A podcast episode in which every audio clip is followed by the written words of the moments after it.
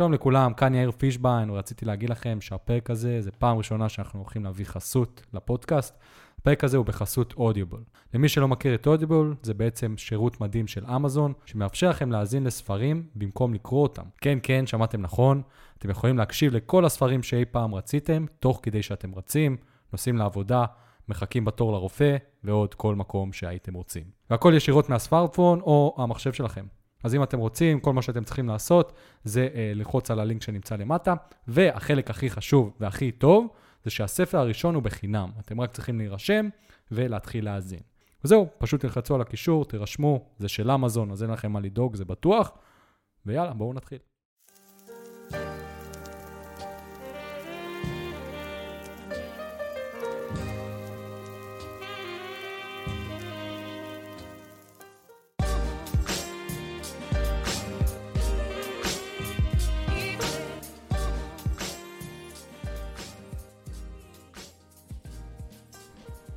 שלום לכולם, כאן יאיר פישביין, וברוכים הבאים לפרק מספר 6 של פודקאסט סודה ולימון, פודקאסט רעיונות ורעיונות. והיום אני שמח לארח את תומר המלי. סיידנו קטן, אה, כשלפני שאני מראיין אנשים, אז אני שואל אותם איך, אני, איך הם רוצים שאני אציג אותם. אה, אז כל אחד תמיד אומר לי את המקצוע שלו. אה, קודם כל, תומר אמר לי שאני צריך להגיד שהוא איש פשוט. לפני הכל הוא איש פשוט. וחוץ מזה, שהוא עובד בחברת פינטק, הוא גר בתל אביב.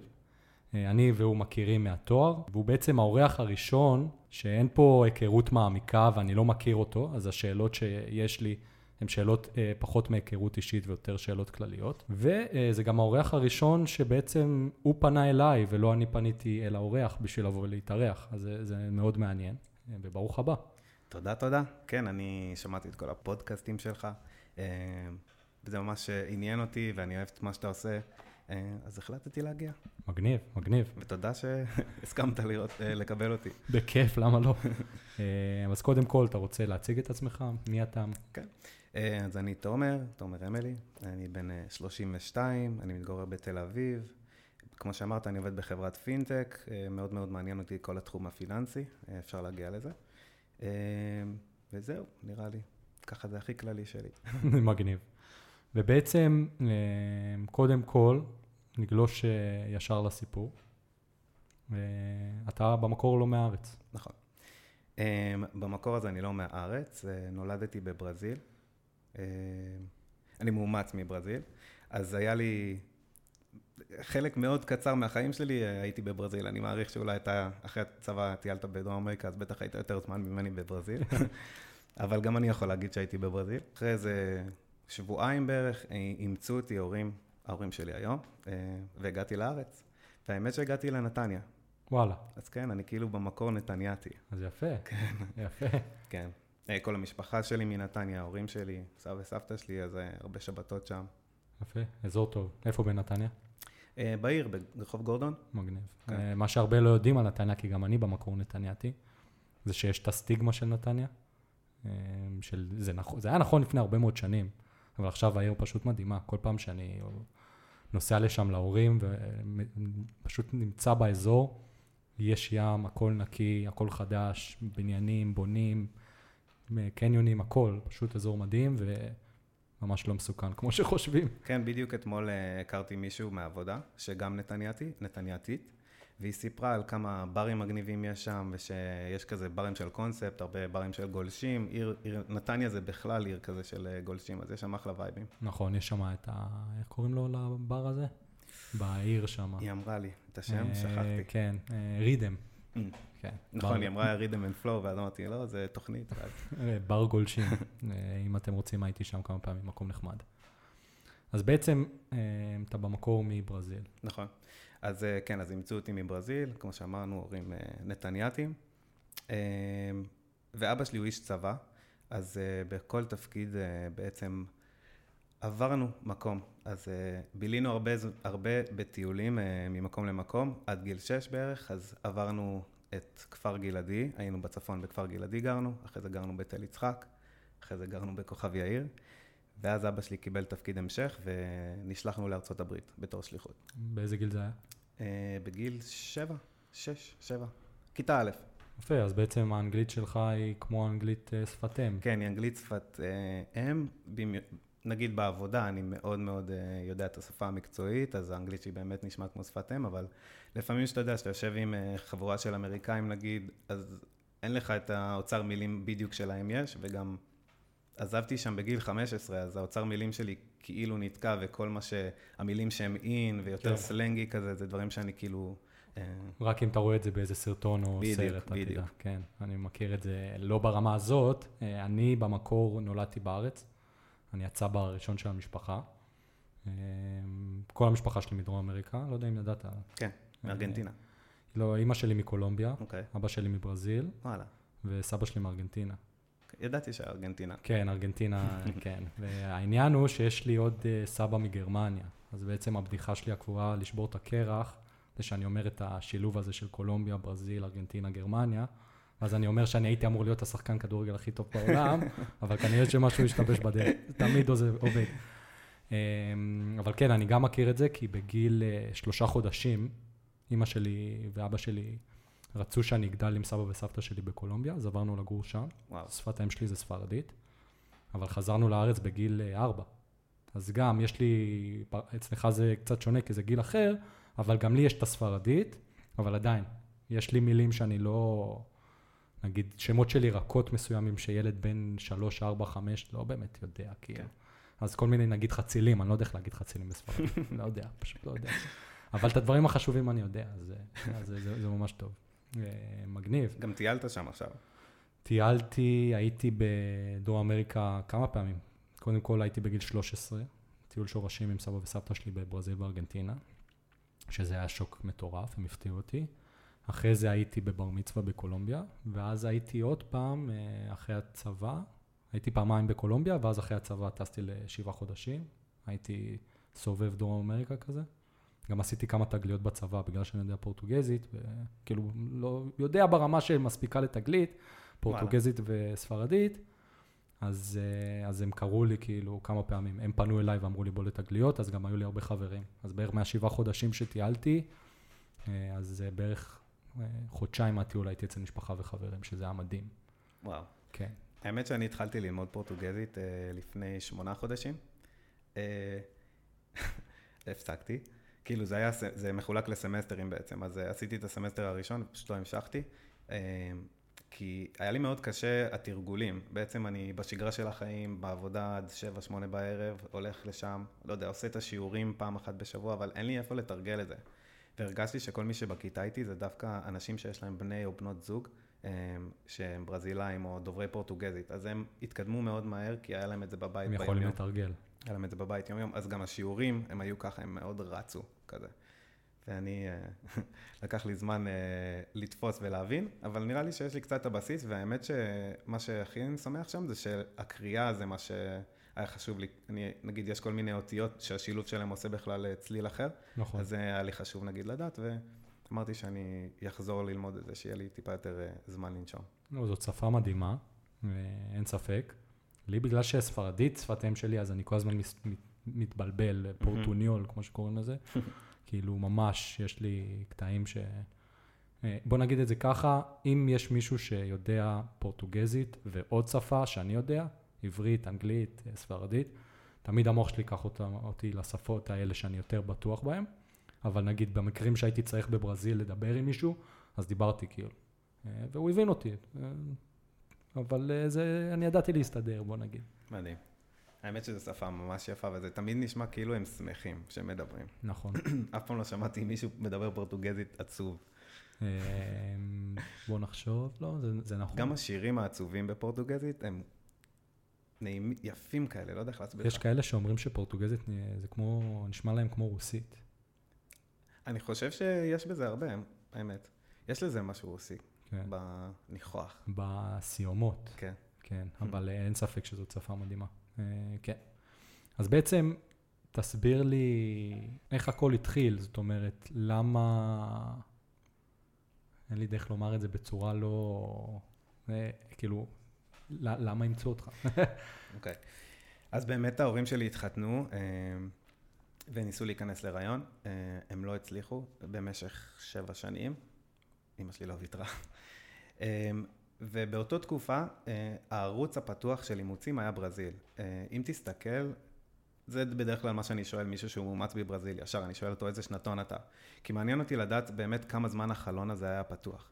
אז אני, אני נגיד הכרתי מישהו שהוא הכי צעיר זה היה שנתון 92, אבל, ואחורה זה כאילו זה יכול להיות אה, באמת אנשים עכשיו בני 50, 45 כזה גם הכרתי, שהם מאומצים מברזיל. אז זה היה הערוץ הפתוח, אה, והייתה לה חברה שבאמת אה, הכירה מישהי מברזיל שהתעסקה באמת באימוצים האלה. אז הודיעו לאימא שלי ביום אה, שישי עליי, וביום ראשון היא כבר הייתה על המטוס בדרך לברזיל, היא כאילו הייתה מאוד אסרטיבית בהחלטה שלה שהיא רוצה לאמץ, אז אחרי באמת שבע שנים היא הגיעה לשם, היא אימצה אותי. אז זה קצת בירוקרטיה שם עם עורכי דין ולחתום בבתי משפט כל מיני טפסים, אבל באמת אחרי איזה שבוע וחצי, שבועיים הגענו לארץ. והמסע שלה לילדים עדיין המשיך, אז היא עדיין ניסתה להיכנס להיריון ולא הצליחה. אחרי שנה וחצי היא טסה שוב לברזיל, אה, לאותו עיר, את האמת, ברסיפה. אני לא חושב שזה אותו בית חולים ממה שזכור לי על התעודת לידה של אחותי, אבל גם אחותי מאומצת מברזיל. אה, הסיפור של דניאל טיפה שונה, אחותי קוראים לה דניאל. אה, הסיפור שלה קצת שונה, כי בדיוק באותה תקופה היה סערה בברזיל, ואימא שלי הייתה צריכה להישאר שם אה, קרוב לחמישה חודשים, ארבעה, חמישה חודשים. אה, ורק אז היא חזרה, בגלל שהבית משפט אה, נהרס, ועד שהוא, אה, היה מישהו שאתה יודע, שיחתום בצורה אופישל כן. על הטפסים. אז באמת היא אימצה את אחותי, חזרה לארץ, עדיין ניסתה להיכנס להיריון, ובסופו של דבר, אחרי חמש שנים שהביאה את אחותי, היא הצליחה להיכנס להיריון עם תאומות, אז בעצם אנחנו רביעה, ארבעה. כן. אתה יודע, הרבה אנשים, כשהם שומעים שאני מאומץ, יש להם הסתייגויות לפעמים, כאילו, לפעמים אני מסתכל על הפרצופים, כאילו, לא נעים להם. אני חושב שבגלל הצורה שגדלתי והצורה שחינכו אותי, אה, אם זה אהבה וחופשיות ולהיות מי שאתה, ובאמת יחסים מאוד מאוד פתוחים בבית, אני מרגיש כאילו אני ילד אה, של ההורים שלי לכל דבר. רק כשמעלים את הנושא, אני בכלל חושב לעצמי, וואלה, באמת לא נולדתי מהבטן שלה, אבל מבחינתי, בתחושה שהם נתנו בבית, כאילו, שווה בשווה, וכאילו לא היה איזה אפליה או משהו, הרבה שואלים אותי, מה, והתייחסו אליך פחות יפה או יותר יפה? אה, זה הבית שהיא מאוד, הם שניהם מאוד מאוד ידעו לאזן את זה, שזה משהו שאני חושב שהוא לא מובן מאליו, הוא לא תמיד פשוט. נכון. אה, אז כן, אז זה, זה בקצר על זה. אני חושב שהרבה מהשאלות ששואלים אותי גם זה האם חיפשת את ההורים הביולוגיים שלך. שזה אף פעם לא קרה לי, אה, כאילו אף פעם לא עשיתי את זה. אני חושב מכמה סיבות, אבל הסיבה נראה לי העיקרית היא ש... לא היה לי שום צורך מבחינת התחושה הפנימית. לא הרגשתי שאני לא שייך בשום צורה למשפחה הזאת. לא מרגיש שלא הייתי שייך, נגיד, לישראל שגרנו פה, הברית. תמיד היה לי הרגשה שאני אה, חלק ושמאוד אוהבים אותי, אז כאילו לא היה בי צורך אה, למצוא את זה. עם השנים אבל שעברו, אני מרגיש ש... יותר חשוב לי, אני חושב, אה, לדעת אם יש לי אחים. אתה נגיד חוזר הביתה, זה משהו שאני תמיד חושב עליו. אתה חוזר הביתה, אתה מסתכל על אימא שלך, היא דומה לך, זה לא משהו שעובר לך בראש. אבל אני כאילו, אין מישהו שדומה לי בקשר דם כזה. אז אה, זה משהו שצף אה, מדי פעם אה, במחשבות שלי, ואת האמת, שזה, אתה יודע, אנחנו, עד שנפגשנו קצת היינו צריכים לשנות את הלו"ז, וזה נדחה טיפה, אבל גם במקרה קראתי פוסט, אני, אוקיי, אני אתחיל טיפה אחרת. יש קבוצה בפייסבוק שקוראים לה מאומצים מברזיל. אוקיי. יש שם בערך 500 אנשים, גם, כמו שאמרתי לך, מכל הגילאים, צעירים יותר, מבוגרים יותר, וגללתי בפייסבוק, ואני יודע שאתה לא אוהב את הפייסבוק כל כך. לא, אני, אני שם, אני שם, אני, אני פחות אוהב את האינסטגרם, אבל אה, פייסבוק... אה, יש, אה, יש שעות מסוימות, נכון? היה שזה... נכון, זה עדיין.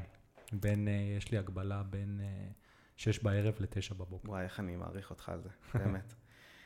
יש מישהי בעבודה שלי שמגבילה דרך אפליקציית הילדים שלה. שזה אמרתי לה, בואי תעשי לי את זה גם, תגבילי אותי. אה, אבל גללתי בפייסבוק וראיתי מישהו שהוא רשם אה, בעזרת אה, שם של בחורה, שגם בקבוצה מצאתי את אח שלי. אמרתי, וואי, זה נשמע מעניין, זה גם לא נשמע כמו יותר מדי מאמץ. אני כזה, אם אני צריך עכשיו למצוא את ההורים שאני צריך לנסוע לברזיל, להגיע לאיזה מקום, לאיזה בית משפט, מי יודע אם הוא בכלל קיים. ולהתחיל לחפש כאילו את התיקים, ואם הם קיימים, ואז להביא מישהו שיתרגם, כי זה בכלל הכל פורטוגזית ואני לא כזה יודע. אמרתי, יאללה, וזה, דיברתי איתו, שאלתי אותו כל מיני שאלות, איך עושים את זה וזה. פניתי לבחורה הזאת, ושלשום היא חזרה אליי ואמרה לי, מצאתי מישהי, ואני חושבת שזה אימא שלך, הביולוגית. כן. טירוף. אני עוד-.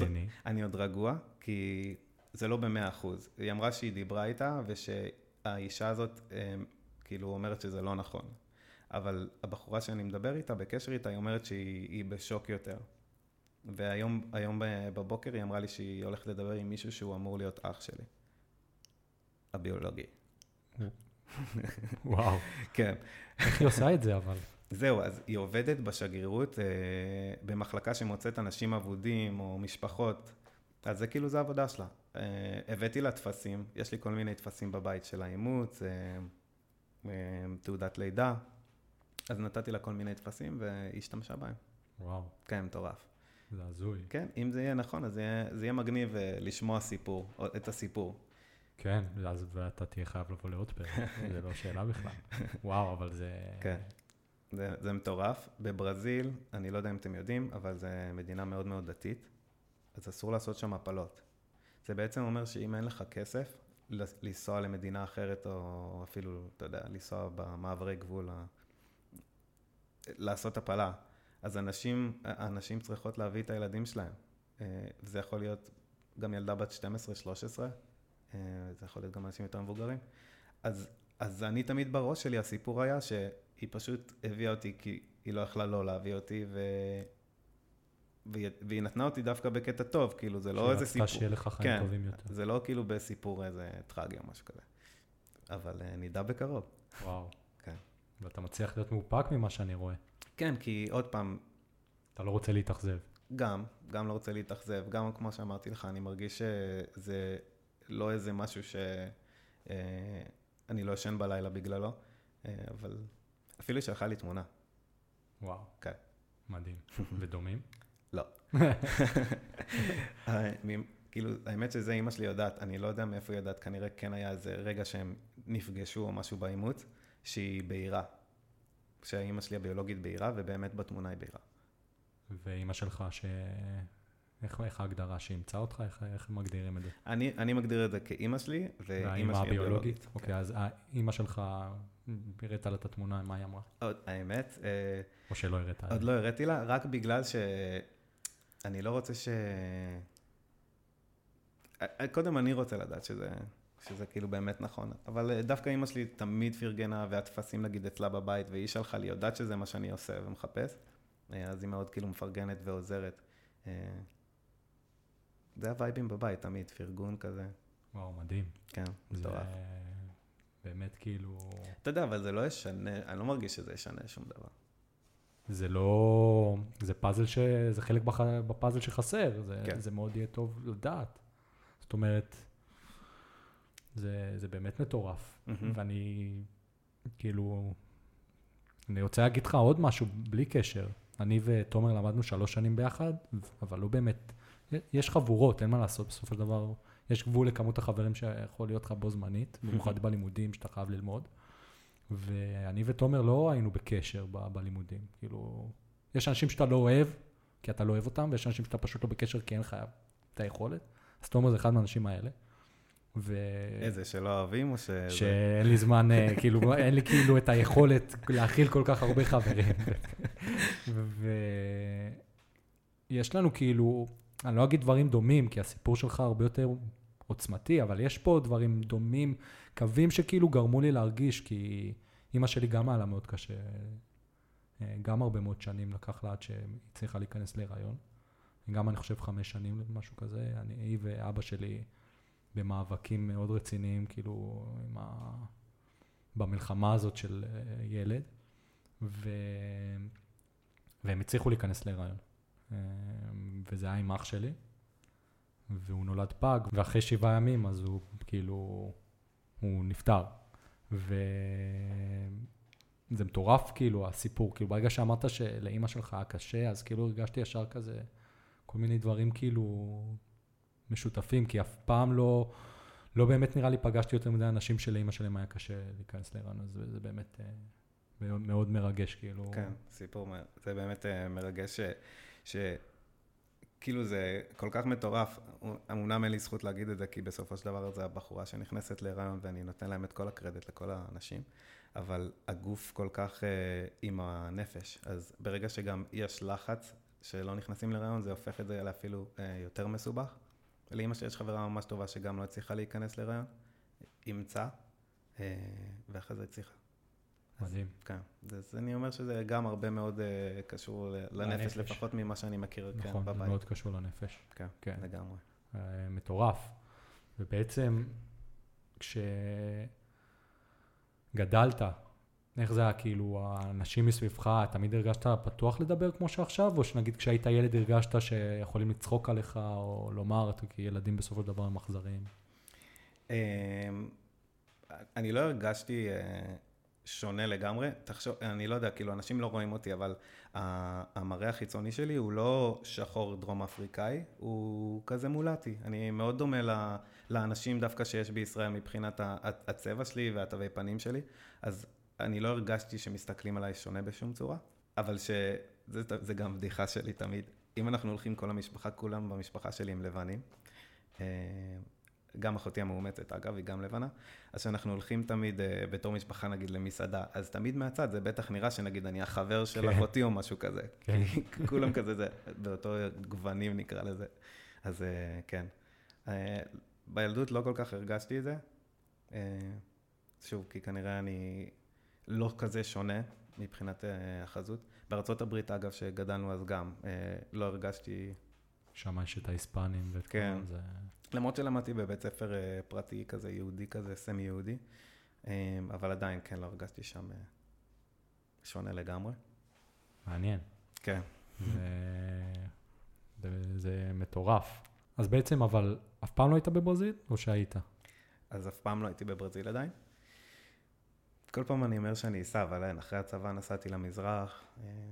יש משהו שעוצר אותך. אני רואה רק מהתגובה שלך שמשהו עוצר אותך. אני לא יודע אם עוצר, כאילו כן, או שעוצר אותי, אני לא מפחד לגלות, פשוט באמת לא היה בסדר העדיפויות שלי. אני מכיר מישהי, מאומצת מברזיל, שההורים המאמצים שלה נפטרו, ואז היא אומצה פעם שנייה, בארץ. וואו. וגם שם היה איזה סיפור, אני לא, אני לא יודע לפרטים המדויקים, אבל גם שם היה סיפור, והיא החליטה שהיא חוזרת לברזיל, בגיל איזה 26-7.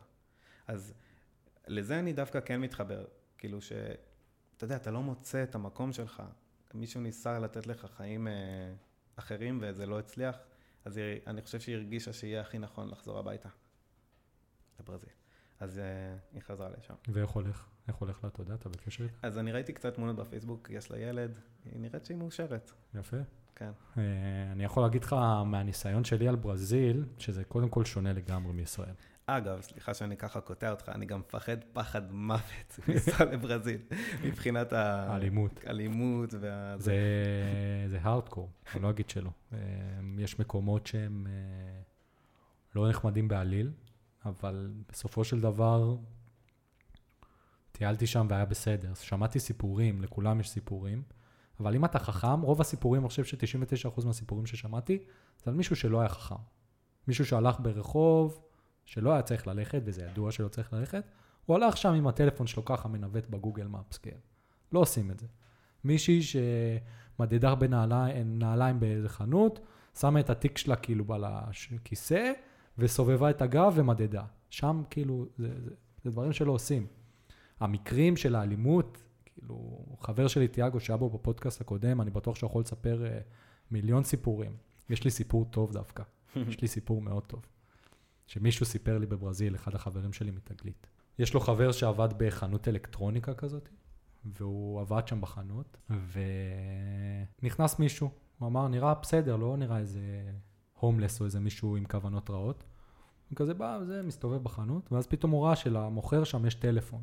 ואז הוא בא אליו בשיא הנחמדות, ממש, הוא אמר שהוא היה נחמד בטירוף. הוא אומר לו, וואי, איזה טלפון מגניב, אני גם רוצה כזה וזה, אפשר לנסות, לראות? והוא כאילו, לא יודע, לא חשד בכלום, ואמר לו, כן, סבבה. והוא בא ומשחק בטלפון, וכאילו, באותו רגע רוב האנשים חושבים שזה כאילו מצב של, הוא בא ובורח, כאילו, הוא לא.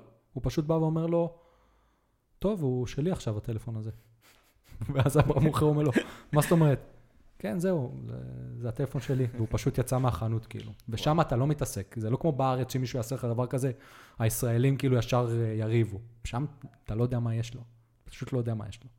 כן, יש סיפורים, ויש כל מיני סיפורים הזויים שכאילו, הייתי ב downtown סאו פאולו, שזה מקום הארדקור.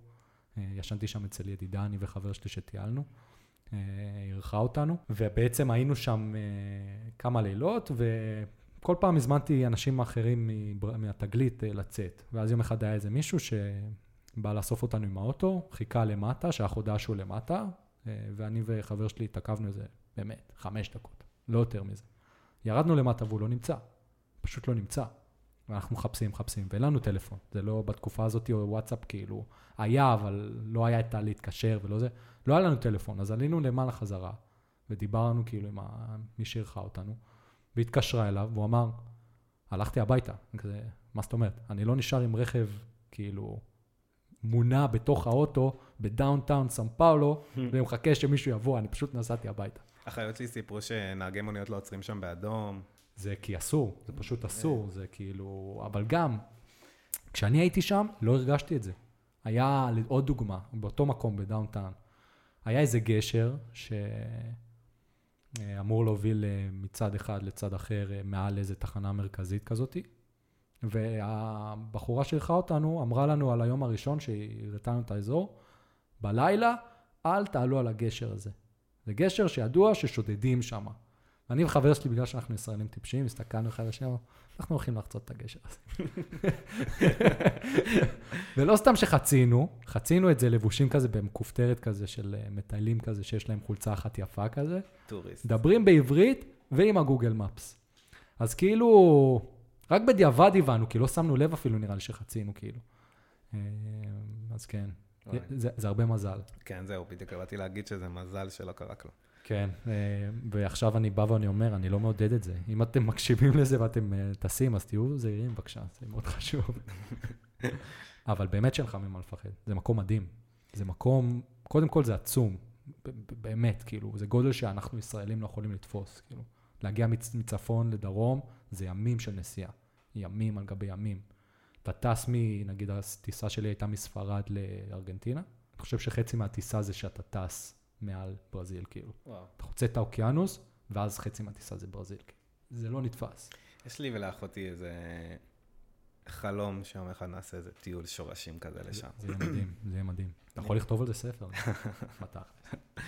אה, זהו, נראה כאילו מתי...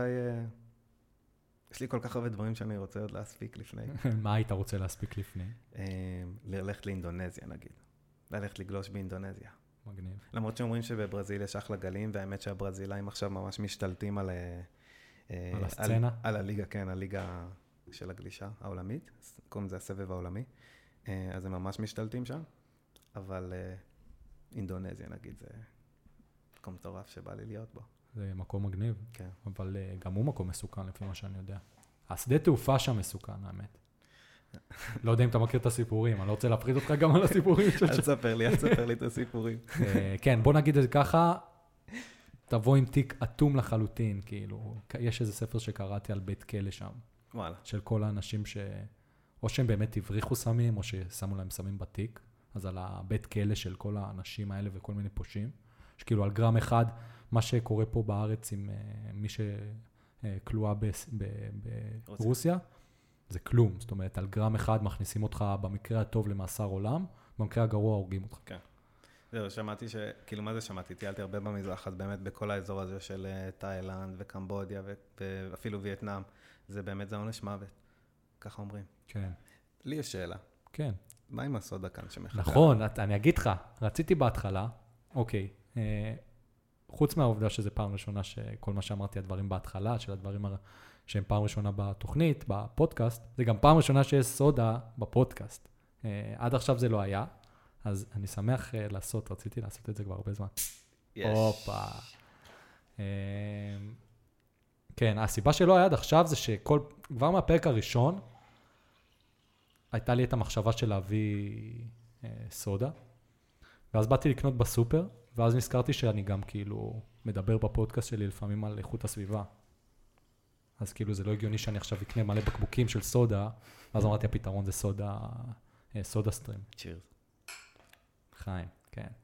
בוא נראה אם שומעים את הבורד.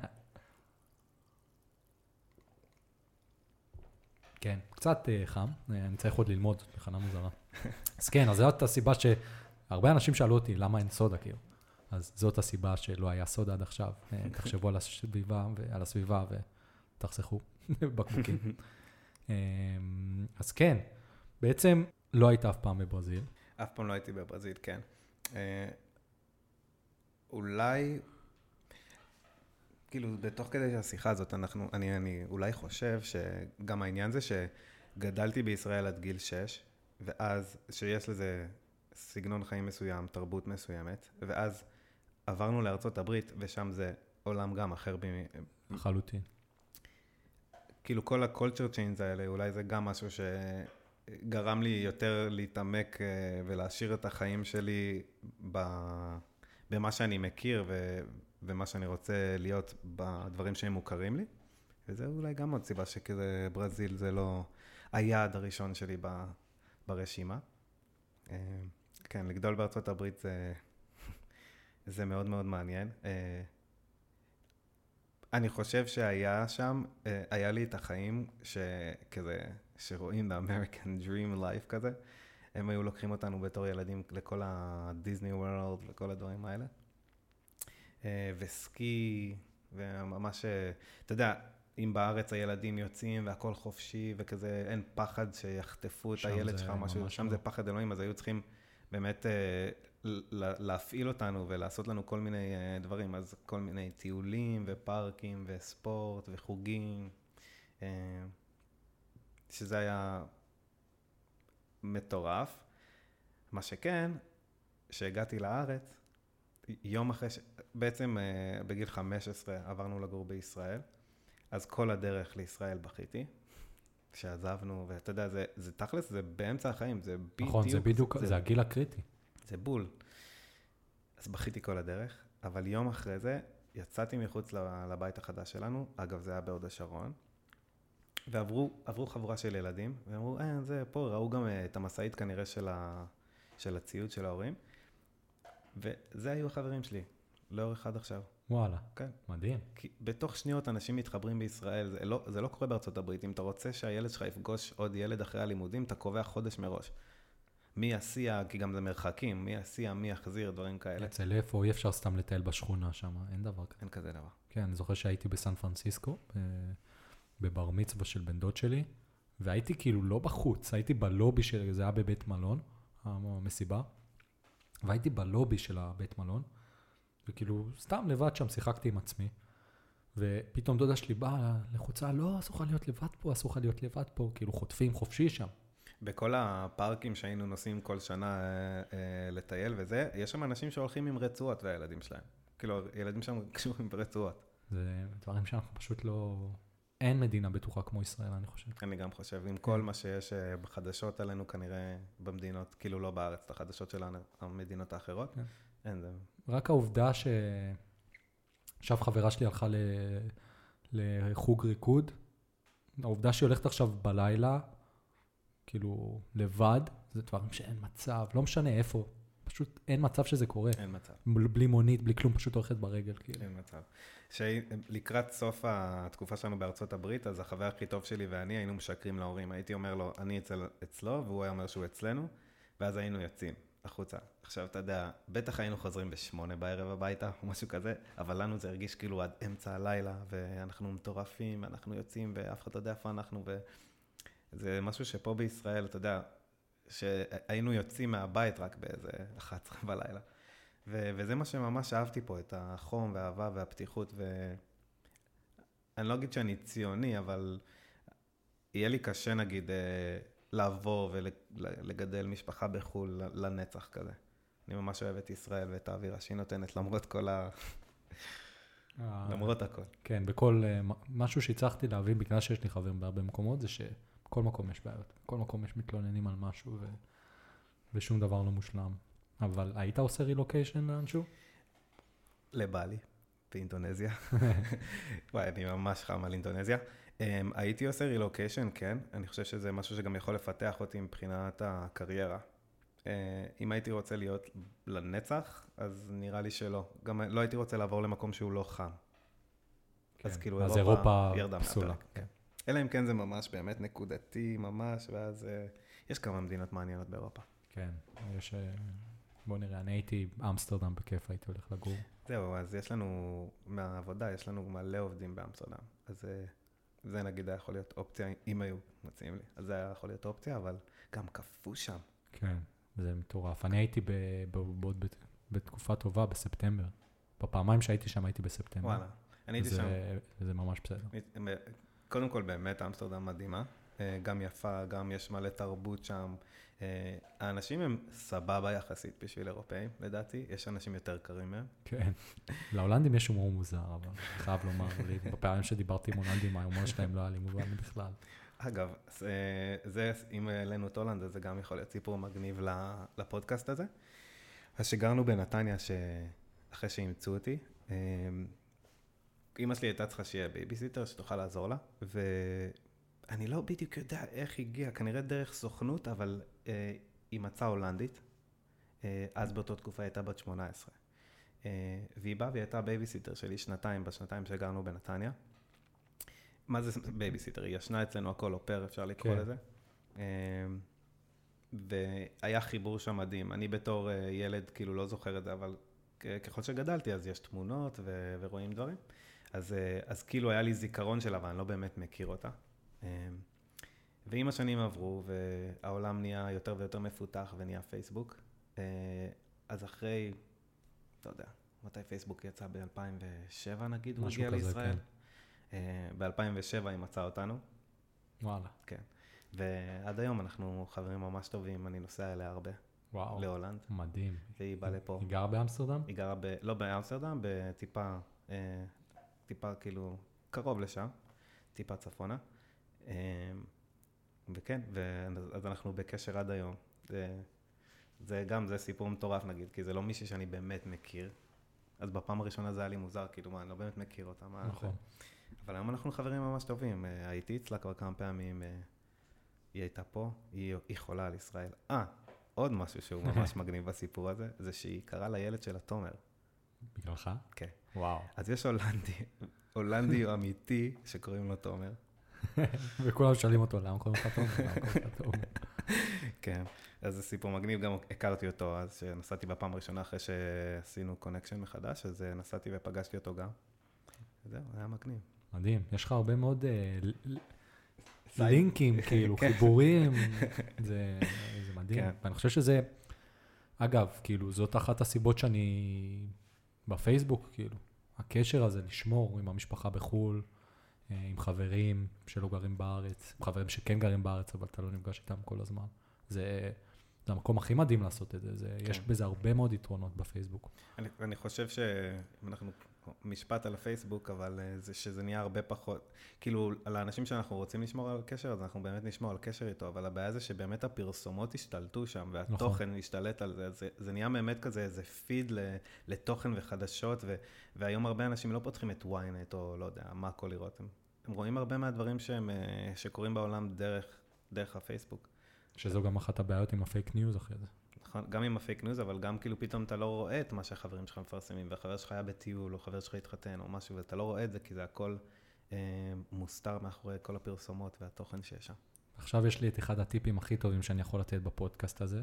אני לא עשיתי את זה בעצמי, כי בגלל שאני איש שיווק, אז כאילו משהו בפרסומות, כאילו, וגם אה, מטרגטים אותי די טוב, אבל יש לי חבר שגילה טריק uh, גאוני. אם אתה אומר לפייסבוק שאתה מתחת לגיל 14 או משהו כזה, הם מפסיקים להראות לך פרסומות. הוא אמר, או שהם מפסיקים, או שהם מראים לך ממש ממש קצת, כי זה ילדים, אז הם כאילו לא צריכים לראות פרסומות. וזהו, כאילו. וואו. וכאילו, זה מטורף. אני כאילו, אני צריך לנסות, אני ממליץ לכולכם, הוא כל פעם שאני פוגש אותו, הוא פשוט מהלל את זה, זה, זה, זה גאוני. אני עכשיו מנסה את זה שאני חוזר הביתה. כן, כי באמת הפרסומות האלה, יש את הצד השיווקי שבי שנהנה לראות ואני גם לומד, ואחרי זה מיישם הרבה מאוד דברים בעבודה שלי, אבל באמת שזה חונק. זה... זה too much, נגיד עכשיו שופינג אייל, לא יכלתי להיכנס. זה פשוט כבר הגעיל אותי. כל ה... הלחץ הזה, תקנה, תקנה, תקנה, תקנה, תקנה, וזה גם לחץ שזה שיט, כי היו הרבה כתבות על זה גם שהמבצעים שהיו, זה פשוט לא מבצעים, זה פשוט מרגיש כאילו לא, לא כיף, לא כיף. האמת שאני לא... בקטע הזה אני דווקא לא שם לב, נגיד אמרת Shopping IL, ועכשיו, אה, כמו שאמרת לינק, אז עשיתי לינק, כי בדיוק מישהי בעבודה קיבלה חבילה, והיא אמרה, כן, קניתי את זה ב Shopping IL, אז עכשיו הבנתי שכנראה היה מבצעים בשופינג כן, אתמול, היום ואתמול, כאילו. אני יודע כי פשוט בעבודה שלי, אנחנו בזה 24/7, כאילו היינו בכמה חודשים האחרונים, אז זה היה באמת הארדקור, אבל אה, יש הרבה מאוד דברים טובים בפייסבוק. כאילו, אגב, משהו שאני מאוד מתחבר למה שנאמר בפודקאסטים אה, הקודמים שלך, זה הנושא של אה, מינימליזם. כן. אני מאוד משתדל אה, גם לא לקנות משהו שאני לא צריך. אז מאוד מאוד התחברתי למה שאתה אומר.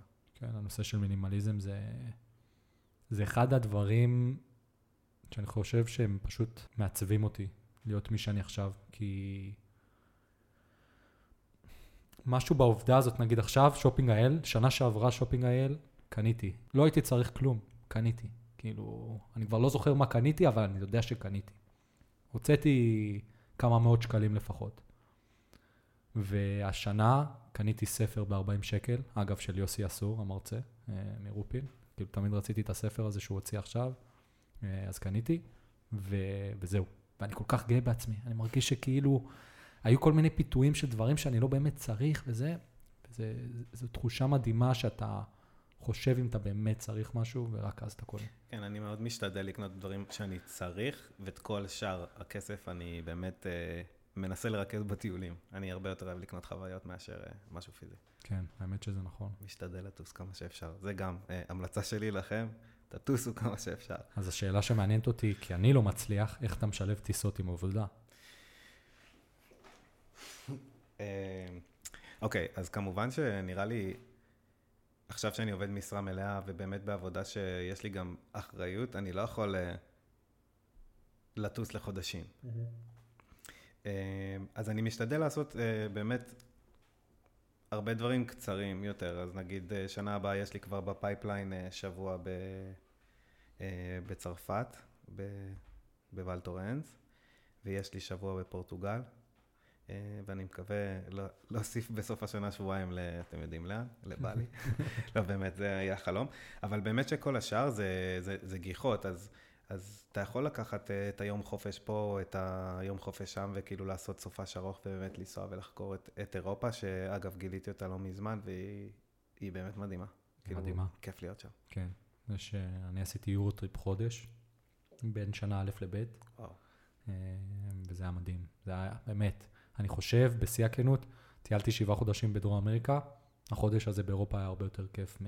כן. כאילו זה, זה גם שם וגם שם היה מאוד כיף, אבל חוויות שעברתי ב, ב, באירופה, אז פשוט היה מדהים. וואו. כן. האמת שנראה לי זה גם קצב שונה לגמרי. כן. אה, אתה יודע, דרום אמריקה, אתה כזה כולך עם תיק וזה. וגם כן, זה הזמן. העניין הוא שכשאתה מטייל כל כך הרבה זמן, אתה מבזבז ימים. אתה בא, אתה אומר, טוב, מחר אני הולך לעשות את זה ואת זה. ואז אתה קם בבוקר ואין לך כוח. אז אתה לא עושה את זה, אתה אומר, אני אעשה את זה יום למחרת. פתאום השינוי שהיה לי מאוד קשה כשחזרתי לארץ והבנתי שזהו, אין יותר שבעה חודשים ואין יותר כאילו תקופות ארוכות, שפשוט אה, אני צריך עכשיו לדעת לנצל את כל הזמנים שאני טס לחו"ל, טה-טה-טה-טה-טה, כאילו לצאת מה, מהבית או מהמלון, כאילו מהדירה, בשמונה בבוקר ולחזור כמה שיותר מאוחר בלילה, כאילו לנצל את הזמן. משהו שמגניב גם אה, אצלי בחב... בחברה זה שהיא מאוד גלובלית כזאת, ואנשים, הרבה מהאנשים עובדים מהבית, אז הם, אה, הם מאוד מקבלים את זה ש... לעבוד מהבית. אז אה, נגיד הקיץ הייתי בהולנד, וביקשתי מהמנהלת שלי להישאר עוד שבועיים אצל הבייביסיטר שלי, ולעבוד מהבית שלה, והיא, הסכימה לי.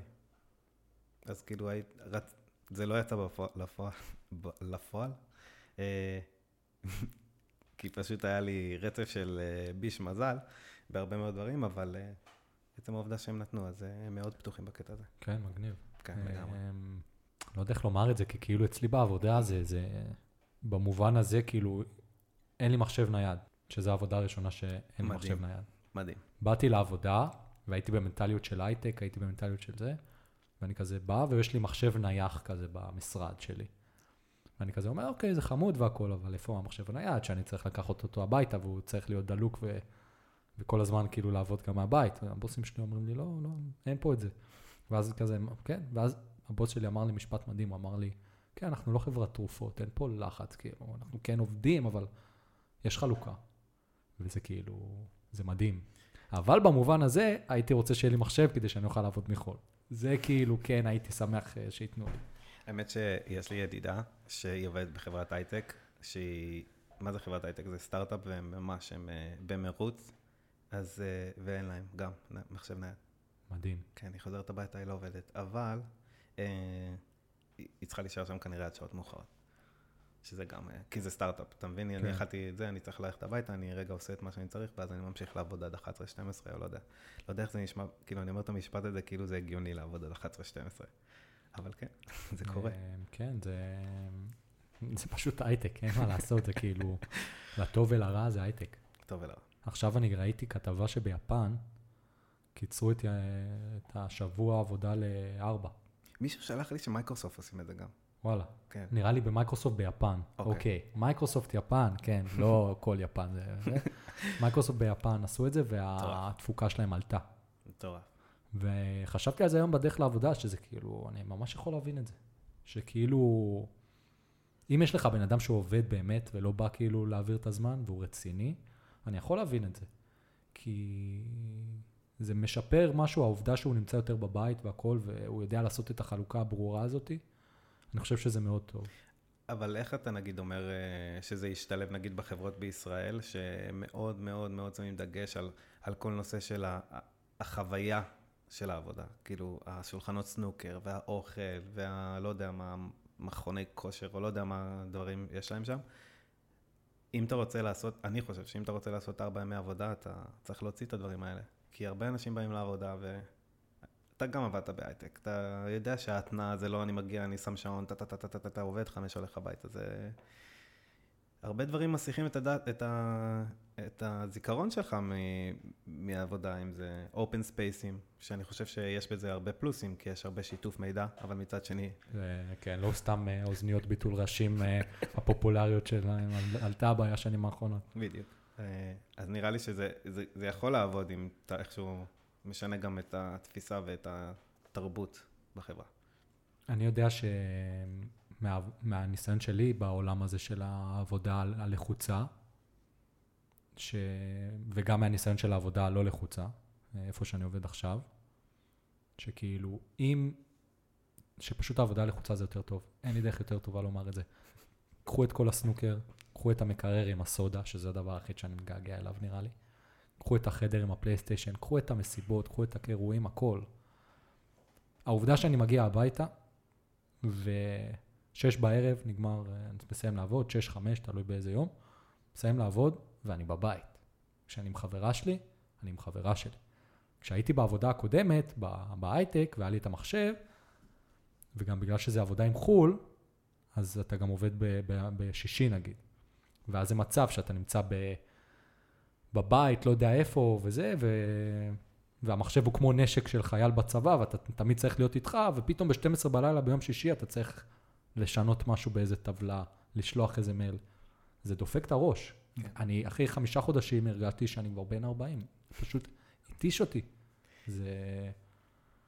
אני יכול להתחבר לזה, אבל זה דווקא משהו שנותן לי את, ה, את ההייפ.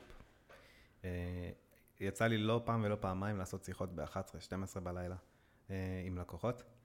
אה, זה חלק מזה, אני לא חושב שזה אידיאלי, זה צריך, היום שלך צריך להיות מ-8 בבוקר עד 11-12 בלילה, אבל לפעמים זה, זה באמת קורה. אני באופן אישי מאוד גם אוהב את, ה, את התעשייה ואת מה שאני עושה. שזה אז, מאוד חשוב. אז כן. אגב, זה גם משהו שחשבתי עליו הרבה, שנראה לי זה היה לפני שני פודקאסטים, דיברתם על עבודה או שלוש. כן. אז זה משהו שדווקא כן חשבתי עליו, שאני מאוד מאוד אוהב את התעשייה שלי, ואת מה שאני עושה. יש הרבה דברים בצד, אה, או באמת כאילו התפיסה הזאת שצריכים להיות תמיד זמינים, ושזה בסדר ששולחים לך פתאום מייל ביום שישי בתשע בלילה. אגב, באירופה, אין, אתה יודע שבאירופה יש חוק שאם שולחים אחרי שעות העבודה, לא צריכים להתייחס לזה. נגיד עכשיו אני המנהל שלך, שלחתי לך זימון אחרי שעות העבודה, אתה לא חייב, נגיד לפגישה בש, בבוקר, אתה לא חייב להגיע לפגישה, כי זה היה אחרי שעות העבודה. פה בארץ זה בחיים לא אין כזה דבר. אין כזה דבר, כאילו... ביום שישי בשולחן אני כותב מיילים ביום שישי בארוחה. כן, זה, זה קשוח, אבל זה משהו שהוא לגמרי נכון. אם אתה אוהב את מה שאתה עושה, אז זה משנה לגמרי, כי אני גם, עזוב את העובדה שלא נ, לא כאילו, השעות לא היו לי טובות, גם לא אהבתי את מה שאני עושה. אז בכלל, כאילו, אתה מגיע בבוקר עם שביזות, שביזות יום א' בכל השבוע. אתה ממש לא כיף. אז אם אתה עושה את מה שאתה אוהב ואתה מרגיש חלק ממשהו ושאתה מקדם, ושאתה לא סתם עוד איזה בורג קטן במערכת, אז זה לגמרי משנה. ואז זה יותר קל, לפי דעתי. אגב, גם אין לי אה, שביזות יום א', אני לא עובד בימי ראשון, אבל אני עובד בימי שישי. אני עובד בימי שישי מהבית, אז אני בא למשרד משני עד חמישי. וואו. כן. זה לקח לי, אגב, מלא זמן לה- להבין מה זה בכלל לא לעבוד ביום ראשון. כי כל החברים שלך עובדים במשרה מלאה, אתה קם ביום ראשון בבוקר, כל העולם בחוץ עובד ופועל, כאילו, והכל קורה, ואתה כאילו, כאילו ביום שבת שלך, אבל אתה לא. אז בהתחלה זה הפך להיות היום הסידורים הבינלאומי, כולם היו מפילים עליי את הסידורים שלהם. אה, ואז הפך להיות נטפליקס, והייתי פשוט לא יוצא מהבית ורואה נטפליקס. והיום אני מנסה, אתה יודע, כן לשלב עדיין ולהפוך את זה לאיזה משהו שהוא כיפי, אבל הבעיה זה שאתה הרבה לבד. כי לא הרבה מהחברים שלך עושים משמרות כפר ודברים כאלה, אז כולם בעבודה, ואז אתה צריך אה, למצוא תעסוקה. כן, זה, זה מנטליות שונה לגמרי. לגמרי. אני זוכר שאני חיפשתי עבודה אה, בתקופה ההיא, כשחיפשתי, אז היו כל מיני תפקידים שהציעו לי את זה, ואני פשוט, בשבילי זה לא התאים, כאילו. אגב, באותה תקופה גם הייתי עם בת זוג שהיא גם עובדת בהייטק, ואמרתי, בואנה, זה אומר שיש לנו יום וחצי להיות ביחד, כי כל השאר אנחנו שנינו עובדים עד מאוחר, חוזרים הביתה, נהיה גמורים. אז זה משהו שגם, עוד משהו שכאילו לקחתי בחשבון אה, שהלכתי לעבוד בזה. נכון, זה בעצם מצמצם לך את הזמן להיות עם האנשים באופן כללי. נכון. אני חושב גם אבל שאנחנו נמצאים בתקופה שהיא, זה פריבילגיה לעשות את זה, זאת אומרת, זה הזמן לעשות את זה. אם מישהו אין לו בעיה לעשות את הדברים האלה, אז זה הזמן, כי בסופו של דבר, כשאתה, יש לך ילדים והכול, זה, זה, זה כבר משנה הכל. זה משנה. זאת אומרת, אם אתה היית בא ואומר לי, טוב, עכשיו אתה הולך לפספס דברים שהילד שלך, הצגות של הילד שלך, כל מיני דברים, לקלח את הילד, כל הדברים האלה, אה, בשביל להרוויח עוד כמה אלפי שקלים ולעבוד בהייטק ולהיות שם שעות על גבי שעות, קח את זה. אין מצב. בדוק. זה... אגב, הסוד לזה זה ללכת לעבוד בחברה שיש בה הרבה בנות. וואלה. למה? ברגע שיש בחברה הרבה בנות, התרבות נהיית אה, יותר... הם יותר מבינים את הצרכים שלך, אה, בתור אימא או בתור אה, אבא. אז נראה לי שאם אתם מחפשים ח- לעבוד בהייטק, אבל שעדיין יבינו אתכם, אז נראה לי שתחפשו חברות שבאמת שיש בהן יותר בנות מבנים. כן, זאת שאלה ש... יהיה מוזר אם תשאלו אותה בראיון עבודה. לא, אפשר לראות, אני- החברות גאות בזה. אני- האמת שאני גם גאה להיות, החברה שלי היא חברה כזאת, ואני מאוד גאה בזה. יש לנו באמת בחורות חזקות, וההנהלה שלנו באמת הרבה בנות, רוב בנות. אה, אז הם, אה, יש יותר הבנה, כן, זה לא שהעבודה שכונה, אנשים עובדים ולפעמים אין מה לעשות, וצריכים לעבוד גם אחרי שהם מקלחים את הילד ושמים אותו לישון, אבל לפחות אתה רואה את הילד. יש הרבה עבודות שפתאום אבא לא רואה את הילד שבוע. זה נורא. זה... זה פשוט נורא, כאילו, זה משהו שאני יודע שמבחינתי זה קו אדום, אבל מה שטוב בהייטק, אנחנו פה עושים בעד ונגד כל הזמן להייטק, זה נושא מאוד מעניין, שהוא מעסיק אותי האמת. זה שבהייטק גם מבינים את הצד של האבא, בהרבה מאוד חברות. נגיד בחברה שאני עבדתי, אז יש אה, חופשת לידה ארוכה יותר ל- ל- לאבות, ויש אה, כל מיני דברים שאתה יכול לצאת נראה לי גם מוקדם יותר קצת. חופשה, חופשת לידה זה ב- לא להיות בעבודה, או שפשוט נגיד אחרי הלידה הוא יכול לקחת עוד כמה ימים? אה, כאילו אחרי, כאילו, הוא נראה לי, יש איזה חוק לגבי חופשת לידה, שאתה. יכול כמה ימים, אז זה אקסטרה. שהחברה נותנת. הבנתי, כי נגיד אה, באירופה זה גם אה, מאוד אה, מוכר שהבעל יצא לחופשת לידה. ו... ובארץ אתה צריך להוכיח המון המון המון לפני שייתנו לך לצאת לחופשת לידה. ויש מקומות שזה אפילו לא בא בחשבון. כן. אגב, עוד סעודה נמזגת פה כאילו זה... היא ממש טעימה, אני לא יודע מה הוא אמר על החם או לא, קר הזה. לא, אבל כן, הנושא הזה של, ה... שעל הייטק זה נושא שמאוד מסקרן אותי, כי אני, אין לי בעיה להודות את זה, אני, אני יצאתי בטראומה ממקום העבודה שלי. חטפתי כאפה, אני סיימתי את התואר, וישר הלכתי לשם, ולא ידעתי מה קורה איתי. אף אחד לא הכין אותי, זה כאילו להתגייס לצבא, בלי לעשות טירונות, בלי לעשות אה, מסלול, וישר לצלול לצבא, כאילו, למלחמה, בלי להתכונן לזה. ישר הרגשתי בשדה קרב ולא ידעתי מה לעשות עם עצמי. כשיצאתי משם, אני עד היום כאילו, לפעמים מנתח את כל, פתאום נזכר בכל מיני מצבים שהיו לי ודברים שאמרו לי, וכאילו פלשבקים כזה, כמו איזה... קם בלילה מזיע. כן, אבל uh, זה נושא שמאוד מאוד מעניין אותי. וגם, זה מתחבר מאוד טוב, אני חושב, לנושא של uh, מינימליזם, כי גם העבודה זה סוג של, אני לא יודע איך להסביר אם להגדיר את זה בתור מינימליזם, אבל כאילו לדעת לעשות את ההפרדה ולהבין מה חשוב ולהבין מה באמת צריך ומה לא צריך ומה באמת חשוב בחיים. כי אני מכיר אה, כל מיני אנשים, הורים של חברים שלי, שפתאום בני 60 ויש להם מלא כסף, אבל הם לא מכירים את הילדים שלהם. והילדים שלהם לא אוהבים אותם בתכלס, כאילו. כאילו, מה זה, כאילו, הם לא... הם לא, הם לא שם. כן, זה מאוד מאוד קשה. ואני חושב שהדור שלנו די הולך לשם. אני רואה גם הרבה אנשים בעבודה שלי עם כל זה שהם מבינים אה, את הצורך וזה, שאנשים שנשארים עד שעות שאני אומר, כאילו, אני לא רוצה להישאר עד שעות כאלה, ולי אין ילדים. איך את פה עדיין, או איך אתה פה עדיין? לא ברור.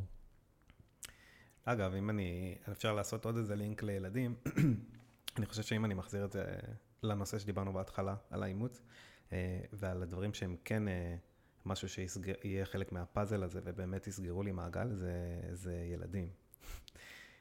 יש בי, כאילו הרבה אנשים תמיד אומרים לי שאתה היית אבא כבר מזמן. כאילו אני מוכן, אני מוכן לזה ואני חושב שלהביא ילד זה משהו שיסגור, יסגור לי מעגל יותר גדול מנגיד ללכת לפגוש אישה, את האישה שילדה אותי. שיהיה לי משהו משלי. ושאתה נשאר איתו. כן. זה כאילו, יש בזה סגירה כן. מאוד יפה. כן, זה השאיפה. זה, אין שום סיבה שזה יקרה, אתה חתיך. תודה, תודה. וגם אתה בן אדם טוב. לך תדע, אולי פתאום איזה מאזינה תשמע אותך ותבין שאתה האחד. תשים את הטלפון שלי בביו, סתם. אמ, אבל כן, לא, זה לגמרי, אני מבין אותך לגמרי. גם אני בתור בן יחיד, יש לי את הרצון הזה שיהיה לי ילדים ולא ילד אחד. תמיד שואלים אותי. אם כאילו, כמה היית רוצה? שלושה ארבעה. זה, ה... זה מבחינתי, ואם יש לי יותר כסף, אז כמה שיותר. כי, כן. כי יש איזו נוסחה. אבל אה, אתה חושב שאי פעם, אלא אם, אני לא אומר אם תנצח, ב, אתה יודע, תזכה בלוטו או משהו כזה, אבל אי פעם שנהיה עם מספיק כסף, הדור שלנו, אני בתור, אני אגיד רק את הדעה שלי, שבתור ילד אני אמרתי, אוקיי, סבבה, יהיה לי סכום כזה, ואז אני אוכל להתחתן ולהביא ילדים. אבל היום אני רואה שזה פשוט לא הגיוני. כאילו, אין, אני בחיים לא אגיע לאיזה סכום מסוים שאני אגיד, אוקיי, עכשיו אני יכול להביא ילדים. אז נכון, אז בדיוק, זה מתחבר מאוד טוב לעידן שהיה פה בפרק מספר 4, שהוא אמר, אגב, לא יודע אם הקשבת עד הסוף, אבל בסוף של הפרק הוא הודיע לי שהוא הוא וחברה שלו, כאילו. שיש להם ילד, אז... מזל טוב, אגב. כן, מזל טוב. והוא אמר, הוא אמר שם, הבנו שאין שלב שזה הרגע שכאילו, זה זה. ואני באמת מאמין, אבל כן יש משהו שהוא כאילו, בגיל מסוים שאתה כאילו כבר אבא ויש לך ילדים, ואתה מבין כמה זה הוצאות וכמה זה עולה לך, וכמה אתה רוצה שהילד שלך יהיה הכי טוב, ובסופו של דבר, אם אין לך מספיק כסף לגדל, לגדל עוד ילד, אולי זה כאילו, יש פה איזה דילמה מסוימת. זאת אומרת, אני כאילו, אתה יכול לראות אצל הדתיים, שאין להם הרבה כסף, יש להם הרבה מאוד ילדים, והילדים, כאילו, אני לא אומר כולם, כי אני לא יכול להגיד כולם, אבל יש, חל, יש חלקים מהאוכלוסייה הזאת שהם חיים מאוד בעוני, והילדים אין להם השכלה טובה ואין להם אה, צעצוע, אין להם כאילו אוכל כמו שצריך. זה... יש פה איזה משהו שהוא קיצוני, הנושא הזה של הדתיים, אבל אתה יודע. והנושא הזה של המספיק כסף, זה מאוד קשה לי להגיד, כי אני מרגיש שמאז שאני ילד, אני שונה בקטע הזה מכולם. כי במנטליות של הכסף וההוצאה, אז קשה לי לומר, כאילו, כי אני, אני תמיד ידעתי לחסוך, ותמיד ידעתי לשמור.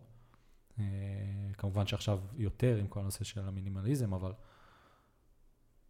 יש אנשים שכאילו במרוץ הזה של לרדוף אחרי הכסף, ואני איכשהו כאילו לא נמצא במרוץ הזה באמת. אני כן נמצא בו, ואני כן אגיד, לפני כמה זמן התחלתי, לקחתי את החסכונות שלי ושמתי בקופת גמל להשקעה נגיד. שזה משהו שאני מאוד שמח שעשיתי, שעכשיו הכסף שלי לא שוכב סתם. שאגב, אני לא יועץ השקעות, אז אל תיקחו שום מילה שאני אומר, שלא פתאום תתבעו אותי, לא יודע מה. אבל, אבל כן, כאילו, יש לי את הנקודת מבט הזאתי, ו... ויש אנשים שאין להם את זה. אז כאילו, וזה הרוב, כי אני רואה איך אנשים כאילו מוציאים, נגיד היום היה מישהו פתאום, אני שומע מישהו מהעבודה שלי, מדבר עם מישהו בטלפון, ואומר לו, אני לא מבין, אין לך כסף, למה אתה הולך לקנות לנד קרוזר, ג'יפ כאילו, ב-400 אלף שקל? קח את הכסף, תן לילדים שלך. למה אתה לוקח הלוואות כאלה? כאילו, אנשים פשוט אין להם את זה, ולי מאוד קשה להבין את זה. אני לגמרי יכול אה, להסכים איתך עם זה. עוד פעם, אני לא אומר שצריך אה, להביא ילדים שאין כלום ושאתה עם הלוואה ועל הלוואה, אה, אבל אני לא מרגיש כמו שהייתי ילד ואמרתי סתם, לא יודע אפילו איזה מספר אמרתי בתור ילד, אבל נגיד מיליון שקל, ואז אתה יכול להביא ילד. אז כאילו, אין, אין את המספר הזה. אני לא אומר שצריך להתגלגל ולא להפעיל שיקול דעת, אבל אני לא מרגיש שיש איזה סכום שאני אגיע אליו ואז אגיד, אוקיי, סבבה, אני יכול להביא ילדים. כן, גם לי אין סכום כזה. אני כאילו, מהבחינה של המנטליות, אני עוד לא מוכן כאילו לילדים. אני עוד לא נמצא שם. אמא שלי, כשהיא תשמע את זה, היא תהיה מאוד מאוד עצובה, אבל אני עוד לא שם. זאת אומרת, אני מתקרב לשם, וגם חברה שלי קטנה ממני בחמש שנים, אז זה, גם פקטור, אבל אמ, ברגע שאני ארצה את זה, הכסף לא יהיה פה פקטור, כאילו. זה לא, זה לא יהיה הדבר שיעצור אותי. אני תשעה חודשים מהיום. כן? מוכן, כן. וואלה. כן. אני עוד מגלה את עצמי. אני מרגיש שזה לא משהו שיעצור אותי. זה הפוך, זה יעצים את כל החוויות שלי. יש הרבה שעוד מרגישים שהם צריכים עוד לחוות בלי, אני דווקא חושב שהגעתי לאיזה מקום שאני יכול לחוות, אם וזה הפוך, זה יעצים את זה, זה לא יהפוך את זה לפחות טוב. זה לגמרי נכון. לי תמיד יש את השאלה הזאת של מתי. אה, מה זה תמיד? מאז שהתבגרתי קצת. אה, יש לי את השאלה של מתי, שכאילו, האם אני רוצה לעשות את זה בגיל, אה, נגיד, יש לנו מישהו מהלימודים, אופק, בגיל 28, אם אני לא טועה, הוא אבא כבר, ואני כבר בן 28, אז כאילו, באיזה גיל זה מתאים? יש גם גיל שזה כבר, כאילו, מאוד מבוגר, מבחינת, מהפוינט אוף ויו שלי, וגם ההורים שלי מבוגרים. אז יש לי את השאלה, ואני הילד היחיד, אז גם היו הנכדים שרק ממני. אז יש פה סוג של הרבה מאוד דילמות שיש לי במהלך הדרך, של מתי זה הזמן הנכון. אבל משהו שצריך להבין זה שגם אני חלק מהמשוואה, שיש גם את חברה שלי וגם היא צריכה להגיד, כאילו בסופו של דבר נראה לי שהיא זאת שמחליטה. לגמרי, לגמרי, אני חושב שאנחנו רק חלק קטן מהמשוואה הזאת. כן. שמע, זה פודקאסט מאוד מעניין. כל פודקאסט שלי, אני מגלה פה עולמות אחרים, כאילו, אני חושב ש... אני לא, אין לי קו מנחה לכל פרק. כל פרק זה מה שיבוא. זאת אומרת, אה, הקו, הבן אדם שלו, אני לוקח ממנו השראה, זה מישהו שקוראים לו ג'ו רוגן, שהוא, אתה מכיר אותו? הרבה בארץ, דיברתי איתם על זה, הם לא הכירו. ג'ו רוגן זה לא הבחור מה-UFC?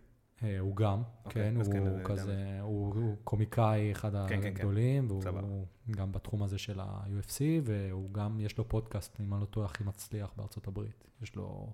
הוא מראיין את האנשים הכי מוצלחים. כאילו פוליטיקאים, מועמדים לנשיאות, סטנדאפיסטים, אה, רופאים, אה, ספורטאים, כל מה שאתה רוצה, וכל פודקאסט על, על מה שקורה, כאילו, אין, אין קווים מנחים. וזה גם מה שאני רוצה, זאת אומרת שהפודקאסט הזה... כל בן אדם שיבוא בווייב, כאילו. אתה רואה, באנו והתחלנו את הפודקאסט הזה, והקו מחשבה שלי היה, אנחנו הולכים לדבר על האימוץ. זה, זה השאלות שיש לי פה, חוץ מהשאלות הכלליות שהן בסוף, כאילו, זה זה, זה, זה, זה רק הנושא הזה. אבל הדפים פה והשאלות שיש לי, זה, זה לא התורה שלי, וזורמים, מה שבא. ואני מרגיש שכאילו... שזה מתחבר בצורה טובה, אני אוהב את זה. זאת אומרת, אה, זה מאוד מעניין, ועם כל אורח שמגיע אני לומד עוד קצת על עצמי ועל העולם, וגם על איך לעשות פודקאסטים, אני חושב. מדהים. כן. אני, זה... אני לגמרי נהנה מהפודקאסטים שלך. כן, זה, זה מאוד כיף. זה... בכללי משהו שאני ממליץ לכל אחד לעשות, שזה אחד, עוד אחד מה... אני חושב שזה טיפ אחרון כזה לפני השאלות הכלליות, זה שחוץ מהעבודה, לא משנה אם אתה נהנה או לא, צריך עוד הובי. יש אנשים שמגיעים לבית, כאילו אחרי העבודה, הם מגיעים הביתה וזהו, נגמר היום. נטפליקס זה לא הובי. נכון, נטפליקס זה לא הובי, כאילו... לשחק עם הילדים זה כן הובי לפי דעתי, זה, זה חלק, אה, זה כאילו, זה חלק מאוד מרכזי, אבל צריך עוד משהו בשביל הנפש. אז בגלל זה אני התחלתי עם היוטיוב, ואחת הסיבות שהתחלתי, ובגלל זה אני גם עושה את זה. אה, אני עושה את זה הרבה יותר, אני חושב ש-95% זה בשבילי, ועוד כמה אחוזים קטנים אולי בשביל שאולי זה באמת יתפוס, אבל אני מרגיש שזה גורם לי להיות, אה, להצליח יותר גם בקו האישי וגם במקצועי. זה תורם לי איכשהו. זה, זה מדהים באמת לשמוע מישהו שיש לו כל כך הרבה passion למה שהוא עושה. ורואים את זה גם בצורה שאתה מדבר, בצורה שאתה מרגיש, הקול שלך, הכל נשמע כאילו בול במקום. כן, זה, זה כיף, וגם אתה, כאילו, הנושא הזה של הגלישה, שאתה מדבר עליו בפשן, אז יש לך את זה. כן. זה כן משהו שאתה... אז... הים באופן כללי. כן, אז בכללי, פשוט תמצאו את התחום שלכם. אני אגיד עוד משהו שיש לי עוד כמה דברים בליסט שלי. סבא שלי היה נגר, אז אני מת כאילו, וגדלתי בנגרייה בקיבוץ, אה, של סבא וסבתא שלי. ו... איזה קיבוץ? בארי, בדרום. אה, מבחינתי, אם כאילו יום אחד נמאס לי מעולם השיווק, אני כאילו הולך, עושה, מתחיל להיות נגר כאילו באיזה מקום, כאילו, זה, זה מבחינתי החלום. ועוד תחום שמעניין אותי ואין לי בכלל קשר בשום מובן, אבל זה סתם חלום, זה הנושא של אה, להפיק מוזיקה אלקטרונית. וואו. שאין לי שום קשר, זה פשוט חלום שהיה לי מאז שכאילו, מאז גיל, מאז הצבא בערך. אני, אחרי הצבא, הוצאתי שתי אלבומים. וואלה. הייתי עושה היפ הופ, אבל היה לי את ההיכרות הזאת. בעברית עם... או באנגלית? באנגלית. מעניין, אוקיי. כן, אבל אה, בעצם היה לי היכרות עם כל, כל ה, אה, התוכנות עריכה ויצירת מוזיקה. אני יודע שיש Cubase, היום Fruity Loops באמת העלו רמה והוציאו, אני אה, גרסה ממש טובה. אה, אז כאילו קצת היה לי עולם בזה, אבל לא היה לי סבלנות. היה לי אולפן בבית של ההורים, היינו, הייתי מקליט את חברים ורק צועק עליהם, כאילו אין לי, כאילו לא היה לי סבלנות לזה. אז אני ידעתי שאני אוהב אה, לכתוב, לכתוב גם אני כותב אה, כמה שיותר. אה, אני כותב, זה הרבה, הרבה יותר גם קל לכתוב עכשיו שיש לך את הפלאפון הזה לכתוב. אבל זה לא בשבילי כל ה... זה ממש, זה, זה די דומה לאנליטיקה כזה ולאקסלים. כן, זה ממש. ב... אני נגיד מת על אינפקטד משהו, ואני רואה לפעמים מעלים... ולוגים כזה של איך הם עושים את השירים שלהם, את, ה, את המוזיקה, וזה מטורף. אני מחכה לשלב שזה יהיה כל כך קל, שאתה פשוט עושה וזה מתרגם את זה למחשב בדיוק איך שרציתי. האמת שאם אבל זה מעניין אותך, תוריד כמה שירים, ויש לי בבית, אה, קנו לי אה, כזה, קוראים לזה מיקסר, אה, קנטרולר, סליחה, שזה בעצם כזה של די-ג'יי. כן. אז אני גם, זה אחד ההוביז שלי גם. לא, זה מדהים. זה עוד נמצא ברשימה מתישהו כשיהיה לי זמן, זה יהיה ממש מגניב. אה, וזהו, אני חושב שסיימנו את החלק הזה, ויש לי עוד כמה שאלות שהן השאלות הכלליות. נעשה את זה כזה ב... אתה כבר מכיר חלק מהשאלות. אני הוספתי כמה שאלות חדשות, אז זה גם מגניב. אז לא התכוננתי לאלה. כן. אמ, בכללי, אם אתה רוצה להסביר לכולם מה זה אומר אה, תעשיית הפינטק. אוקיי. Okay. אז um, תעשיית הפינטק זה בעצם uh, Financial Technology, uh, זה כל התחום הפיננסי הטכנולוגי, שזה בעצם יכול להיות uh, קריפטו, כמו ביטקוין, זה יכול להיות uh, ביטוח, שיש חברה מאוד מאוד מצליחה ישראלית שמוכרים ביטוח באינטרנט, uh, זה יכול להיות סליקה, זה יכול להיות uh, כל מיני, uh, קוראים לזה APM, זה כל מיני uh, דרכי תשלום שונים מהדרכים הרגילות, כמו PayPal, אלי צ'אט, וויפיי. ויש עוד המון המון המון דברים ככה מתחת פורקס, זה תחום uh, גם שהוא מאוד גדול. אז כל הנושאים הפיננסיים האלה, הם שמו את זה תחת uh, באמת המטריה הזאת שקוראים לה פינטק. וזה לא רק קריפטו. לא זה, רק, זה כן, ממש כי, לא. כי כל פעם שאני שומע מישהו מדבר על פינטק, אז ישר כאילו, אני שומע אנשים אומרים לו, מה זה קריפטו? זה קריפטו? ישר ה... אה, שיש הייפ, אני חושב קצת מוגזם על קריפטו. מה אתה חושב? אני חושב שקריפטו, בדיוק אתמול אה, ראיתי סרטון על מישהו שאמר שעד 2020 ומשהו, 50% מהכסף יהיה קריפטו, והתחלתי לצחוק, כאילו. אני לא חושב שזה יכול להיות עכשיו, זה הקדים את זמנו בהרבה, לדעתי. אה, אבל יש הרבה חברות מצליחות, ויש להן באמת אה, טכנולוגיה ומערכות אה, ופלטפורמות מדהימות למסחר במטבע הזה. אבל עדיין לא, זה עדיין לא שם. לא ברמה שאני הולך לסופר וקונה. כן. עם קריפטו לא. מגניב. איפה אתה חושב שתהיה עוד 10-20 שנה? אני רוצה להגיד איפה אני רוצה להיות עוד 10-20 שנה, ואני מקווה שזה באמת גם מה שיהיה.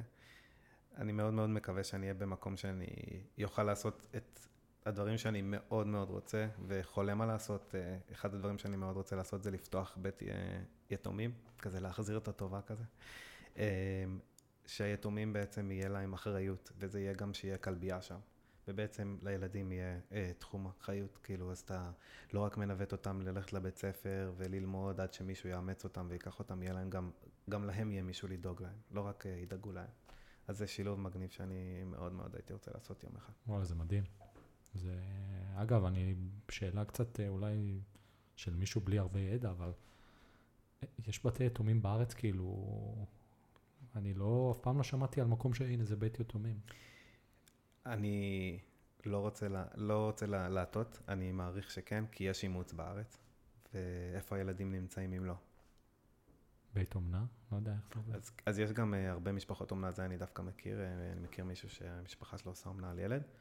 Uh, אני חושב שכן יש, uh, בטח קוראים לזה יותר פנימיות.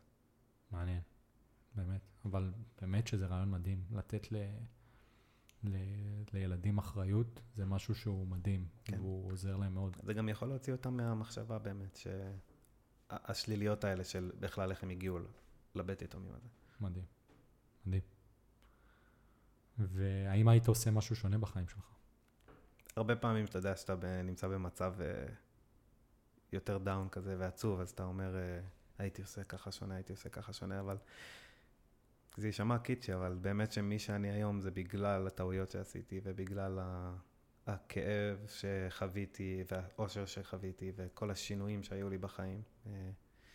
אז אני לא הייתי רוצה לשנות משהו, אה? אני חושב שהגעתי למקום טוב עם עצמי. כן. האמת שרוב האנשים שבאו להתארח בפודקאסט עונים כמוך, והייתה לי את, הש... את המחשבה שכאילו, האם זה לא הופך להיות כאילו כבר, כאילו, כולם עונים את זה ואני לא צריך לשאול את זה. אבל אני חושב שיש הרבה מאוד אנשים שלא חושבים ככה, והם היו רוצים לשנות הרבה דברים בחיים שלהם, ודווקא בגלל זה אני רוצה להמשיך לשאול את זה. וכל פעם שמישהו אומר את מה שאתה ענית, אני שמח. כי זה כאילו מעודד, ואני גם נמצא באותו מקום, שכאילו, לא הייתי משנה כלום. מי שאני היום, זה מי שאני. אז אה, כן, זה, אני ממש מאמין בזה, והשאלה הזאת תמשיך להיות, לא משנה כמה פעמים אנשים יענו את אותה תשובה. יש רגעים שזה קשה באמת לחשוב במנטליות הזאת, אבל זה באמת, אה, אתה יודע. לגמרי. אה, ועכשיו שאלה חדשה. שאלה ששאלתי פעם את שיר, את חברה שלי, ומאז אני כאילו כל פעם כזה אוהב לשאול אנשים, אז אמרתי שאני אכניס את זה גם כאן. אם היית יכול להיות שר כלשהו בממשלה, איזה שר היית רוצה להיות ולמה? יש, אתה יכול לחשוב קצת. גדי, זה, גדי וילצ'רסקי נכנס לכנסת, אני יכול להיות הוא? תשמע, אני אגיד לך את האמת, אני בא מבית צבאי ובית שהוא ציוני, והסבא וסבתא שלי הם אה, ניצולי שואה, ו... וסבא, ומהצד השני, זה סבא שלי היה מביא יהודים לארץ אה, בעליות. אני כל כך לא מתחבר לפוליטיקה פה. יש לי חבר שפעם אמר, לא משנה מה יהיה, זה עדיין, אה, זה עצוב להגיד, אבל הקשיים יישארו, פחות או יותר אותם קשיים, כי אנחנו סובבים סביב אותם בעיות שיש לנו. ופשוט צריך אה, איכשהו לעשות בלוק לכל מה שקורה, לפחות, את יודעת, זה יכול להיות שזה משהו שהוא אומר בגלל המצב של ה-10-15 שנה שיש בארץ, אז, אז זה מה שהוא חושב, יכול להיות שזה כן ישתנה, אבל הוא מין חי בבועה שלו כזה. אז אני משתדל מאוד לא לקחת ללב את זה שיש כאן דברים שהם מאוד מאוד קשים להאכלה, ו... אה, אבל חוץ מזה, אני לא נראה לי שאני יותר מדי מתחבר לכנסת, אז אני לא הייתי, לא. נגיד, אה, יכול להגיד לך. וואלה. אני, אני האמת שגם לא... הרסתי לך את השאלה. לא, האמת שלא, זה, זה טוב, כי ככה אני אדע איך... אה, לנסח את זה אחרי זה כאילו בצורה שונה. אני נגיד גם לא אוהב פוליטיקה, מי הוא התחום מי שמאוד, היית אבל?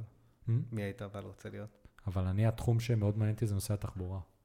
אז אם כאילו היה לי את הצ'אנס לשנות משהו, אז הייתי רוצה בתחום התחבורה. אה, הבנתי מה הייתה השאלה. כן. אתה מבין, אני חצי עולה חדש, אני תקוע בין שפות. לא הבנתי את השאלה, נכון. אני חשבתי שהתכוונת, אה, נגיד, היית רוצה להיות ביבי, היית רוצה להיות אה, זה, אבל זה לא, זה איזה שר היית רוצה כן. להיות בממשלה. אני אה. אחשוב לפעם הבאה איך לנסח את זה אולי בצורה... קהל תרבות, אבל. כן? או הספורט. וואלה. מה היית כאילו רוצה לקדם בתחומים האלה, שאתה חושב שהם לא מספיק? קודם כל את הכדורגל, זה חבל על הכדורגל בישראל. אני חושב שגם כאילו, לא משנה מה תעשה, זה לא ישתפר. לא, לא משנה. לגמרי. אבל באמת, אה, דווקא לא לעולמי הכדור, דווקא אה, יש הרבה בתי ספר שעכשיו מכניסים את זה.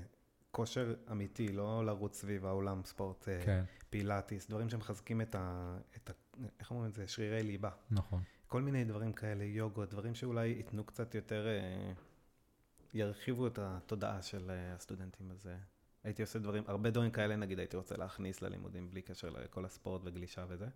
זה משהו שהייתי רוצה דווקא להכניס אה, לכיתות. מדהים.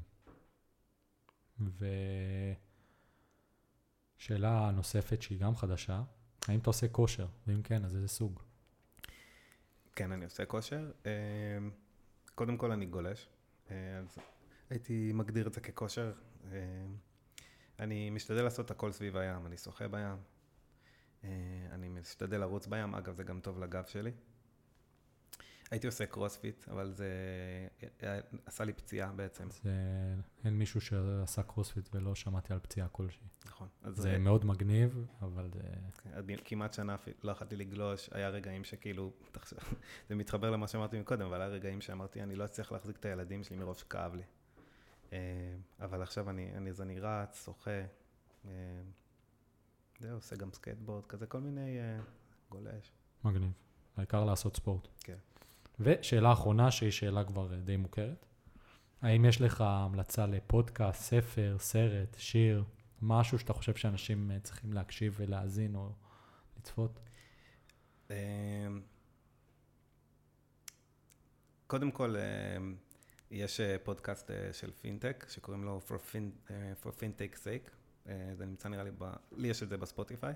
אז פינטק מעולה לאנשים שרוצים לשמוע על כל מיני חברות וסטארט-אפים מגניבים. וש... ולקרוא ספר, הייתי ממליץ לקרוא, על, לקרוא ספר שקוראים לו שאנטרם. שכחתי מי כתב אותו, אבל אוקיי. זה ספר אה, אה, מעולה על סיפור אמיתי של בחור שנקלע בהודו, וכל הסיפור שלו, שמה שהוא עשה שם. מדהים. רק מזה שאמרת סיפור אמיתי, אני הולך לקנות את הספר. אני. חולה על סיפורים אמיתיים. זה, זה הקטגוריה שהבנתי, עכשיו אני קורא ספר שהוא כאילו מומצא כזה, אמ, וזה פשוט, אני לא, זה לא זה. לא זה. אני גם לא מתחבר לכאלה אה, ספרים של הדרכה.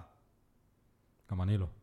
של איך להיות אה, טובים יותר, איך כן. לעשות כסף, איך זה, זה קשה לי עם זה. נכון. אבל בהדרכה יש דברים שדווקא ביוטיוב, בסרטון הזה של עשר דקות, שאני כאילו, שזה הדרכה, כל מיני, נגיד המינימליזם הג- הגיע לי משם. זה, זה לגמרי הדרכה והסבר כזה. מה, סרטונים? כן, אבל סרטון זה אחר. כן, זה לגמרי שונה. אה, מגניב, אני, אני לגמרי אנסה ואני... כל הכישורים והדברים שקשורים להמלצות יהיו באתר, יש שם קישור לאיזה גוגל שיט שתוכלו לראות שם המלצות מהפרקים לכל מיני דברים. אתם יכולים אה, לראות ולהתנסות. וזהו, תומר. תודה רבה רבה שאירחתם אות- אירחת אותי. שמע, זה... קודם כל זה ממש משמח אותי שמישהו שלח לי הודעה שהוא רוצה להתארח. כאילו, זה... זה חשוב לי שאנשים ישמעו וקודם כל ייתנו לי פידבק, וברגע שאמרת לי שאתה רוצה, זה כבר היה לי ממש אה, כאילו, I'm honored, כמו שאומרים. שהחלטת לבוא, ותודה לך. אה, נראה לי שאתה אה, נכנס לרשימת האנשים שיצטרכו לבוא לעוד פרק, כי השארת אותנו פה סקרנים עם אה, עוד כל מיני שאלות, וגם, אה, שוב פעם, בגלל שלא באמת היינו בקשר בלימודים, יש נראה לי עוד הרבה מאוד דברים שאנחנו, יש לנו כיווני מחשבה מעניינים ביחד, שאפשר להמשיך לדבר פה ולהפיץ בעולם. אני אשמח מאוד. כן. תודה רבה. אז זהו, תודה רבה לך. עד כאן uh, לפרק מספר 6 של פודקאסט סודה ולימון. פודקאסט רעיונות ורעיונות. אה, אתם מוזמנים לעקוב אחרי הפודקאסט אה, בשירות הפודקאסט המועדף עליכם, Apple Music, Spotify, Google Podcast ועוד ועוד ועוד. אני אישית שומע ב Spotify, וזה די נחמד.